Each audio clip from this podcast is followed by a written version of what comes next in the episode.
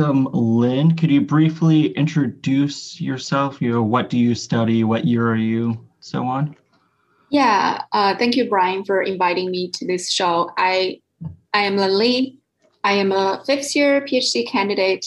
That means I'm in the five, fifth year of my program and uh, became a candidate last year after passing my comms uh, in the Department of Media and Information. So I study specifically how people uses how people use in, uh, mediated technologies for communication with their social networks, as well as using those technologies for self management of health. So the technologies I've studied, including social media, um, and then fitness trackers, which is a very popular tool for how people manage their health. And before coming to MSU, I have a master's degree in journalism and mass communication from Tsinghua University in China. I also has a bachelor degree in teaching Chinese as a second language uh, from Shanghai University in China. Very cool. Very cool. So first, I'll kind of like focus on your research a little bit. So when you say wearable technologies, is that like Fitbits and you know the Apple kind of like those type of technologies? Is that what you're talking about? Yes. So for one project, I've been heavily involved with, also led several projects on. It's um, a project I started in 2017 with a group of researchers from College of Communication Arts and Science, as well as um, nursing, to study how older adults use uh, wearable activity trackers, which is just what you said, fitness trackers such as Fitbit, Apple Watch, um, and there are many other like smaller brands. Okay. What is considered older adult? Is that like the elderly? Yes. or in a very academic sense, uh, we define it as older adults who are like 65 years and older. Uh, the rationale is that fitness trackers are heavily marketed towards young people, which is like mm-hmm. a symbol of healthy lifestyle. It's cool. It's a new form of tech gadget. But actually, it's very useful in terms of monitoring your step counts, your heart rate. Um, some of the trackers also has like um, like even blood pressure and like stress levels and you have like a very readable and understandable version of all your all your bio all your like um indicators of your health. So for older adults who are like struggling a little bit with managing chronic disease, they can benefit more from using trackers to have that knowledge. And even when they go to doctors, they can show, oh, I've exercised or this is how many calories. So those sort of information is very useful uh, to manage health, to like improve their physical and mental well-being. So that's why we started with studying the older adults population. Oh, okay. Um, there's probably like no good way to actually answer this, but I'm kind of curious, like how many, like how common are these, you know, devices used by by older people? Because you know, like you said, it's you know marketed towards young people, and I could think like, oh, this newfangled technology, or you know, whatever stereotype.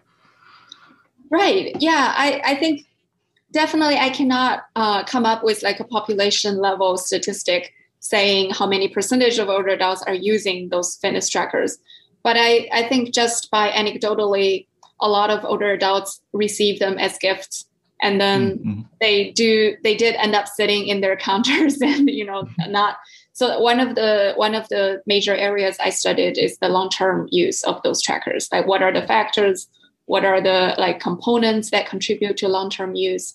but I I think um, based on the based on like we we did both qualitative study and quali- uh, qualitative study. So I I think the major issue is with long term use, but the um, the kind of the initial initiation of wearing trackers.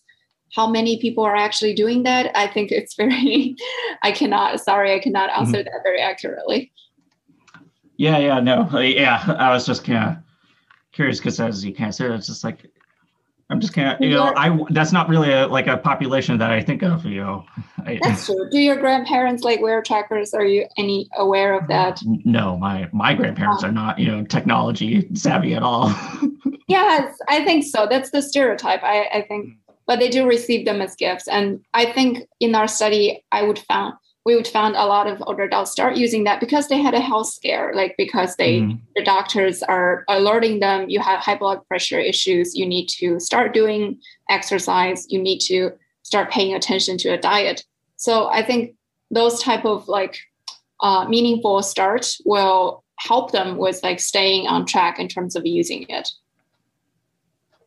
Okay, so your work is maybe it's a combination of both um, is it more on focusing the actual data that can be collected by this technology, or is it more on the populations like themselves of of CAD dragging out? I'm just kind of like curious, like when you say you're in like the Department of Media Information, like yeah, I am unfamiliar with you know this kind of department in general, so it's like it was just kind of like interesting. I'm like, oh, well, that's not where I would have expected someone studying that to to be.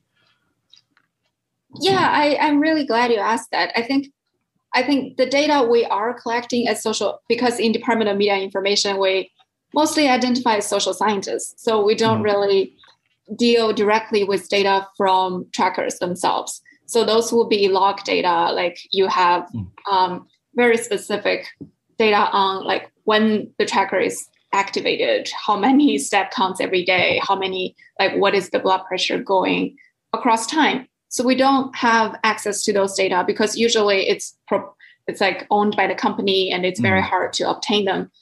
I, I think unless you design your own device, which is some of the professors I know in in Department of Communication who's working with uh, professors in College of Engineering that will design their own device, and that, those devices will passively collect all the mm. sensor all the data by the trackers and then do correlations with their physical uh, well-being. You know a lot of studies done in health and medicine and engineering interdisciplinary studies will have that sort of collaboration. In this project we started with collecting participants self-reported data and then we did focus group and interviews to get like a more in-depth idea of what's going on beyond the survey data Okay, very cool. How did you kind of you become a part of this project going in when you started your PhD program? Were you already interested in you know this wearable technology, or is this like oh you just kind of like stumbled into this this topic? I think it's a combination of both. Um, I feel like by being uh, my advisor, Dr. Wei Peng, had like already assembled the team so she was asking me if you're interested in working in the capacity of an RA for this project and attend weekly meetings, do interviews, like preparing for the materials and follow up, which is like writing up the studies. So I, I, I was interested when I started with the PhD program, I was has like a generic idea of how I wanted to study like new technology and health and well-being. And I did not pick like a specific technology that I wanted to study. And the by I think by knowing her, by working with the professors on those team on that team, I had kind of had a more clear idea of like what technology is doing to health and what is the potential in terms of studying in this area and what where do I see myself even pursuing after my graduate studies. So I think it's a combination of both, and I'm grateful for having that opportunity. Yeah, great. How about like how big is this research t- team? Is it just you and your advisor? Is there like a larger group of people involved? I I think the team had a larger, definitely had a larger mm-hmm. group when we started. I think I remember there's um, me and my advisor. There was a postdoc in my department. There's another professor in my department, and then there's uh, RAs in the School of Nursing as well as another uh, Sparrow Hospital centers. So there's um, a whole there's probably eight or nine people involved in the beginning, and I think um, I still kind of think of those days when everybody in the conference room talking through the project very fondly because it was like beginning of my graduate program and it was really nice to have like a, a research team as a give me like a sense of community um, as kind of everybody moves out. And like I've learned that research projects just drags on forever and mm-hmm. it takes forever to publish everything. So I'm still here in my fifth year of my graduate program, and we're still uh, working on some of the publications of that project, and people have moved on. A lot of them have changed institutions, have changed career. So it's it's kind of funny to see how how the team started, and then now we're in a completely different place. Yeah, that was like one of the biggest things I noticed when starting grad school. Is just like everything takes much longer than I feel like like I initially would have thought. For sure, yeah, it's aston it's astonishing. They should tell grad students before yeah. they enter grad school. I'm like, so you said like, oh yes, oh you just do this thing and it's like ABC, you just chug through it, and now it's like, mm, I feel like I've been working on this one particular small thing for for months on end. Yeah, yeah, because ABC itself turns into another ABC. And mm-hmm. yes, yeah, they all there's, have ABs. There's subsets, and then you realize, oh no, I have to go back because I did something wrong or I for sure, something. yeah. yeah. Um, how has like the COVID like pandemic stuff, you know, impacted you know your work? Um, I think I like I'm Chinese. A lot of the, a lot of my Chinese friends constantly ask me that question because uh, COVID in China has largely been under control for mostly for most of last year and this year, mm. and I I think I reflect on this a lot, thinking, oh, what are my what are how are the impacts uh, of this pandemic? I feel like most of it, in terms of professional work, it hasn't been that bad. I I think most of the impacts has been uh, socially, which I think also social the impact on social lives also bleeds into professional life a little bit in very indirect and pr- probably unconscious ways because uh, the lack of like saying hello to each other and like running mm-hmm. into each other in hallways and catching up I feel like that a lot of those things are gone, and I'm not unable to kind of just meet professors or fellow graduate students to talk about whatever ideas we have to to share the common mm-hmm. uh, the common experiences of the pandemic. Instead, we're all uh, organized very neatly into Zoom meetings, but Zoom meetings are mm-hmm. also organized very neatly based on specific agendas. So it's very task oriented and it's very almost impersonal in that way. So the pandemic, in terms of like writing papers or or finishing specific projects, I don't think it has been that crippling because you still have access to library, you have access to those people. But I think um, I think indirectly those lack of social connections in informal ways uh, may actually have like a long lasting impact on my graduate program than I I I can think of right now because um, a lot of people may not even I may not even be able to attend graduation or you know all those fun seminar activities, listening to people talking. It's yeah, that is uh, that element has been the most I guess um, uh, re- problematic in that way. Yeah. Yeah, yeah, I can definitely relate that to that a lot. I, I felt like my first year when I was still like I was still taking classes, um, and it's like okay, then we went online, and I'm like okay, well maybe in that sense I am more productive because now I didn't have distractions or anything. But then it's like, but then I never I never talked to anyone. I never saw anything. Um, yeah, you you you're not just in the excuse me not just in the office, you know, I can just ask someone a question right then and there, you know, but now everything's like an email that, you know, maybe someone responds to, or yeah, it's just very impersonal. Yeah. And if they, you don't, if they don't respond, you can never really catch them in person and ask, mm-hmm. hey, did you see my email? What is going on? You know, those informal conversations are gone. Hopefully we can have them back soon, but uh, we don't yeah. know yet. Yeah. Okay. Well, I can't want. I want to kind of jump back to like your undergrad experience and just kind of like work up to now. So, you said you did your your undergrad in in China, and yeah. you said was that when you said you're teaching Chinese as a second yes. language? Yes, that's my undergrad major. Okay. Can you can you kind of talk about that a little bit? Yeah, I think it's very interesting. Like uh, my transition of like being a language major to right now more of a I identify as a social scientist. And when I was in my undergrad, I I think mostly we took a lot of language courses um, because teaching Chinese as a second language is kind of what Chinese government had in mind in terms of modeling the teaching English as a second language mm. measure that is very widespread in like in England and in the US. So we were basically trained to teach Chinese as a second language in the English setting. So a lot of the courses are on English language and English literature. And we basically are held to the same standard as people who are in, in the English major. And then we also have some courses on Chinese language, Chinese culture, Chinese um, uh, literature, and also some of the intercultural communication, communication courses and teaching teaching practices courses.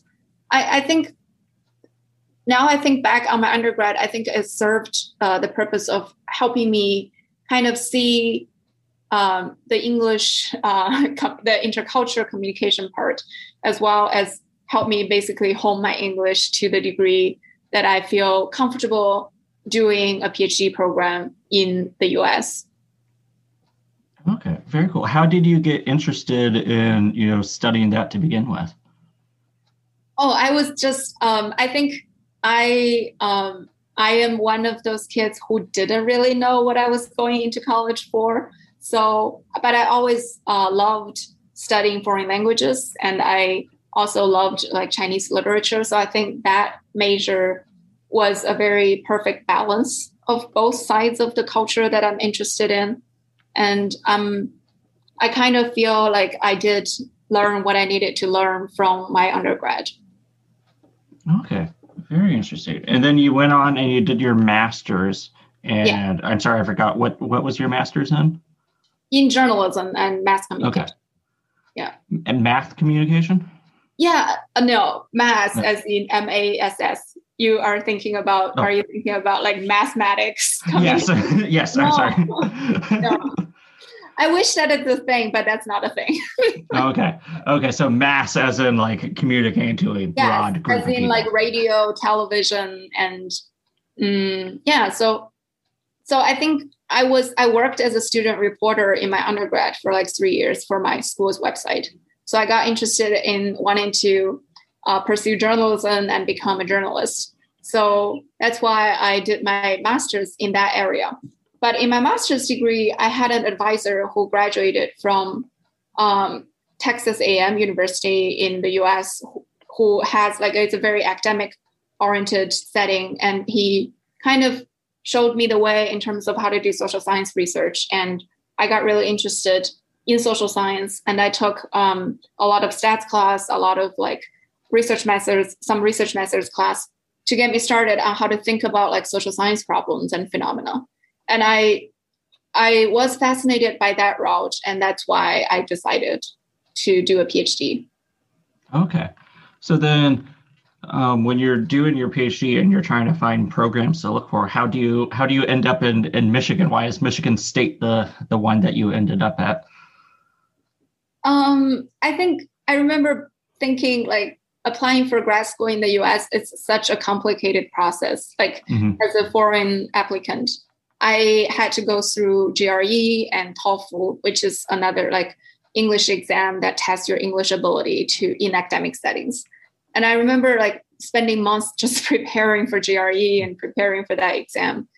Um, so after I got everything uh, ready in terms of like test scores and GPAs and and I applied I think I applied to seven or eight schools in the US most of them focusing having a focus on like new media technologies so um and I got I think I got eventually I got three offers and I choose Michigan State mostly because I of course at initial uh, primarily it's because Michigan State has a much better uh, pr- strong program than the other universities who offered me a graduate assistantship. And also, my advisor, Dr. Wei Peng, she, I, she was at uh, my master's school for for a seminar, so we mm. connected then, and I felt like it was a natural choice for me to go to the best school that admitted me. Also, having this person who can kind of um, help me get oriented in the whole graduate mm. process. Yeah. Oh, very great. how was that that transition to to moving to the U.S. Was that relatively smooth, or was it you know kind of rough? It's pretty rough, I think. I, I feel like there is definitely some imbalance in information in terms of what is what I, as a Chinese uh, foreign applicant, um, had access to. Like when I was uh, in China, my whole perception of what the US is and what US graduate school is turns out to be uh, very different from the reality that I've experienced. So I think the transition, not only academically, but also culturally and personally, has been transformative. I, I, I do think it makes mm-hmm. me a little bit, it does make me having so much more appreciation for like community, for, for support, for family and friends. But I think um, the imbalance in information is definitely mm-hmm. something I see that is already being resolved. Like a lot of Chinese PhD students or uh, PhD students would do this sort of information session to Chinese applicants. I think, especially Michigan with the harsh winter, it was like mm-hmm. because I, I grew up in the southern part of China, which is very warm and seldom snows. So I think that took me I don't think that took me by surprise. I, I, think I was prepared for it, but I wasn't really. Like I had no yeah. idea. Uh, it's this month, this amount of snow, and this long of a winter. Yes, it it never ends. But today yeah. the sun actually made an appearance, so that's you know unique. yes, yes, it's delightful. Um, very cool. So like I know when you know I lived in like Colorado, Arizona part of, of the U.S. and like, I've only lived in Michigan for you know, the year and a half for for grad school so far. I know for me, like at least like coming here, like I didn't I didn't know anyone in Michigan. It was very rough to like of meet people and like finding a community for myself. Um, have you kind of found like a community of of people or friends that you can you know connect with while while here? Yeah, I think I definitely, over the years, I've gotten a bit better at doing that. I think as um, for a long time, there's a sense of like, I'm a foreigner, I don't belong here. That sense is kind of very um, lonely in that way, like as an international student. I I think right now I'm in my fifth year of living in the US. I was like taking a stock of my all my friends and relationships. I actually am very grateful that I was able to kind of make a community, however virtual that is. Mm-hmm. It is virtual. so, yeah. um, yeah, I, I, think mostly most of my friends are do not live in Michigan, but we mm-hmm. all kind of talk on a daily basis and we share a lot of experiences because I meet them often in conferences in my field. Mm-hmm.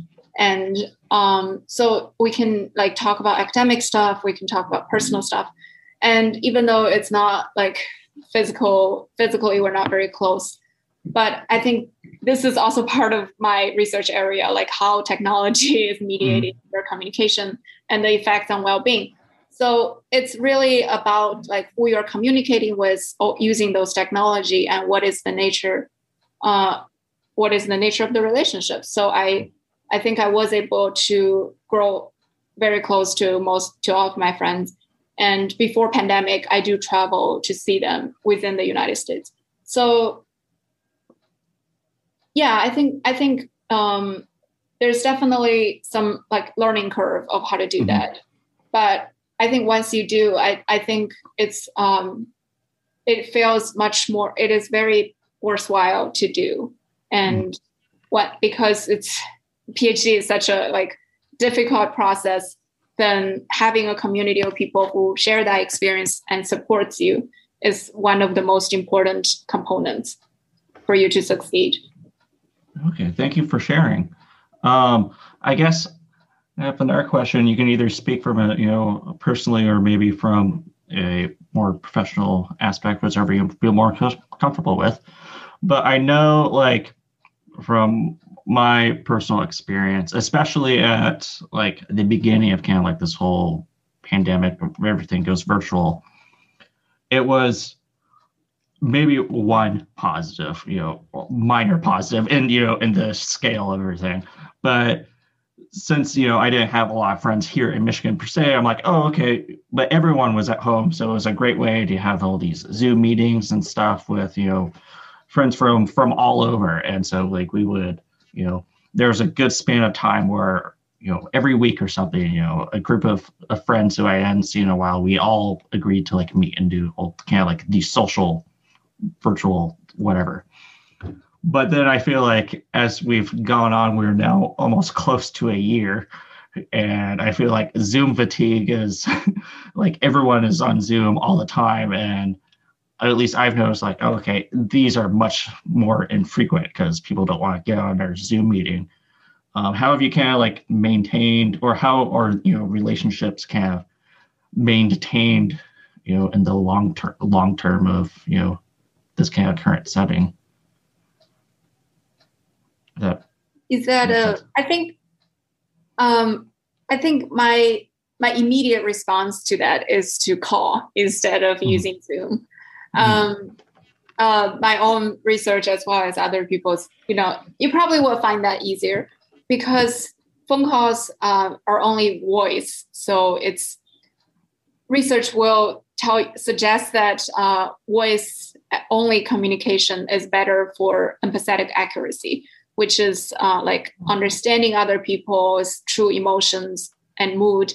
So when you're communicating over video calls, you also has to process the other people's facial expressions and somewhat body express nonverbal body languages. So it's very taxing in that way.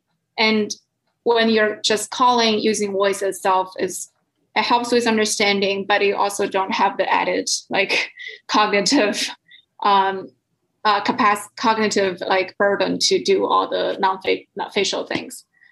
So that's one thing, and I, I I think I do relate to what you said about Zoom fatigue, and now we're a year into this, and I have no idea, uh, in general, like how life or when life will return to normal, and experts have given various timelines, and as we've learned, they're not to be trusted with like um, not to say don't trust experts, but you know, it's a very fluid and dynamic situation, and we're all kind of um, having new expectations as data come in. And I I feel that it's like it's very um, unsure of how things will be, and it, the current isolation does feel semi-permanent in the sense that I cannot travel. I I don't know when I will see people face to face, and I adore those people. But you know, we also have such busy lives, constantly being consumed. But we're doing all this, whatever academic stuff or professional life stuff, uh, individually. And if you are you do not already have a very, like for me, for for people who do not already have like a well rounded support system, family members who spouse or kid or or you know children to to rely back on. Uh, it is it is hard. I think. Um, I really don't. I really also don't know like any sort of answer to that besides um, staying optimistic and staying hopeful and yeah All right. well, well, thank you for for sharing. Uh, maybe jumping to like a little, you know, ha- happier note. um, um, like when you're, say, either maybe maybe when you're an undergrad or even when you're a grad student, were you ever a part of, say, like clubs, organizations, or like what were some of your hobbies, you know, outside of outside of school? Yeah, I I think when I was I mentioned when I was undergrad, I was a student reporter. I mm-hmm. that was really uh, fun. I think I was able to kind of just attend a lot of school events, even like meetings, to see what are the like newest developments in campus, like what is the newest student activity events, and I wrote basically wrote like news updates for the school website. So so I, I think that was helpful in terms of also networking with people outside of my own major and a lot of some of my friends are still uh, from that time when like outside of my major. So I think it's good to expand um, expand interests and skills in that way. And I, I think in my in moving to grad school in master's and grad stu- uh, in PhD studies, I don't do that as much, mostly because like academic life is very uh, it's very challenging and demanding in in terms of like the amount of work you have to do and um, also the uh, commitments you have. So, but outside of um, outside of my work, I do uh, the, the the activities I do mostly. I really uh, I took on a lot of like swimming, running, and recently, well, not recently, in the past two years, I started doing yoga and i i think it's like a work life balance and uh, to as someone who studies a lot of health behaviors i would like to like know oh these are the benefits of health behaviors and those are the um, goals you need to meet in terms of like maintaining a healthy body so i try to stay active and um, i take long walks so and I also I also I used to write a blog uh, in Chinese for many years, and also I don't do that. The last entry is in 2017. I'm sad to say.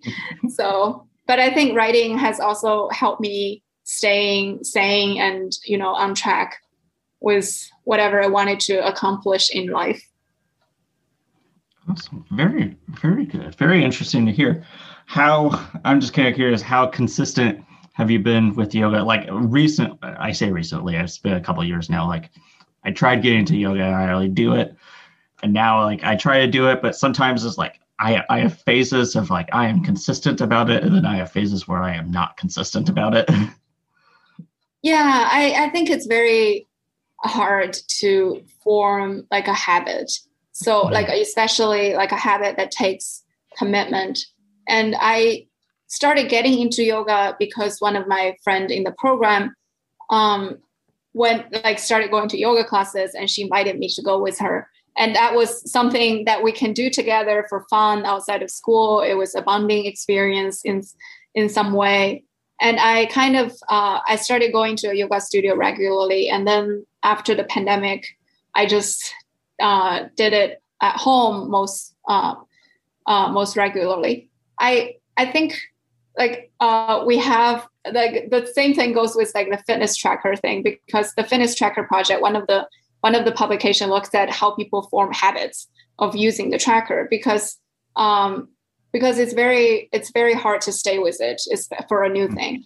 And there are certain like strategies to to put in place so you can so you can like kind of pre-plan for plan for possible like lapses in behaviors and also encourage yourself to to stay with that.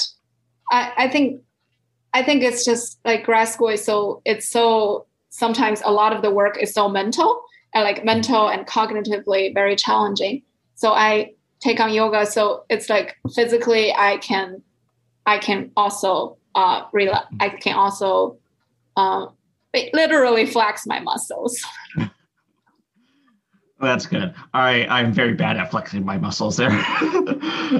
um, but yeah, that that's like similarly like I got involved with it because some friends were doing it, and so like we would go together to the same little sessions or whatever. I'm like, okay, it was a nice little. Uh, it was easier to go when there's a group of people that I know going.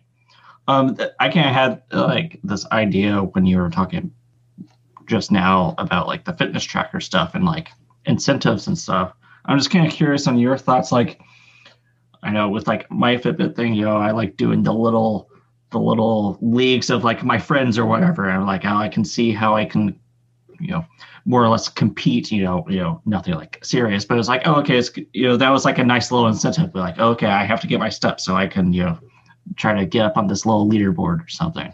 I was kind of curious on, on your thoughts of that, or you know, if there's yeah. anything showing that. Yeah, for sure. I think competition is um, comes up consistently as one fun element that keeps mm-hmm. people mm-hmm. using the tracker because you can compare with your friends in terms of step count, step counts. And a lot of the older adults do. Like they would be trying to beat their granddaughters or trying to beat their partners. So um, I think that element of fun is is kind of helpful for initiating the behavior, mm-hmm. but not necessarily because in the survey results we did find for the older adults population, people who do not engage in competition actually stays with the tracker longer because mm-hmm. because some competition can be fun, but also you when you don't feel like doing it and when you know mm-hmm. it's you you lose in the competitions it can yeah. be very discouraging so rather rather than relying on external external comparisons what matters more is really your internal like motivation and mm. your reasons for doing it and rely back on that. Um, but uh, in terms of the comparison part it's also like the theory in psychology that's social comparison. So we have upward social comparison and downward social comparison. Uh, when you are competing with people who are you perceive you think they're doing better than you it's upward. And when you're like drawing satisfaction from people who are doing worse than you it's downward. So social comparison it's also kind of relating back to why social media is bad for mm-hmm. mental health is you're comparing yourself too much with mm-hmm. other people. Yeah. Okay. Very very interesting. Very interesting. All right. Well i'm going to kind of start like wrapping things up here but so i like to end with like kind of final advice or words of wisdom for you know say like undergrad students thinking about grad school count like what to look for or kind of like adjusting to that to that transition. If you have a if any like thoughts come to mind on oh do's or don'ts? Yeah i think uh, I I've been thinking about this constantly lately because I'm on the on the job market and trying to like identify, trying to find my own little spot in the like mm-hmm. in the in the vast corner, vast corner of like academia.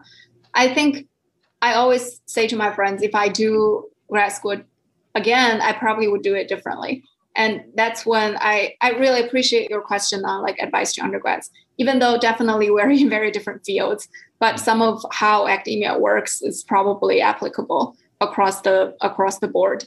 Um, I think first of all, I would say uh, before you uh, before you decide to go to a graduate program, definitely talk to people who are in the program because I've learned that graduate program function very differently across different colleges and even departments.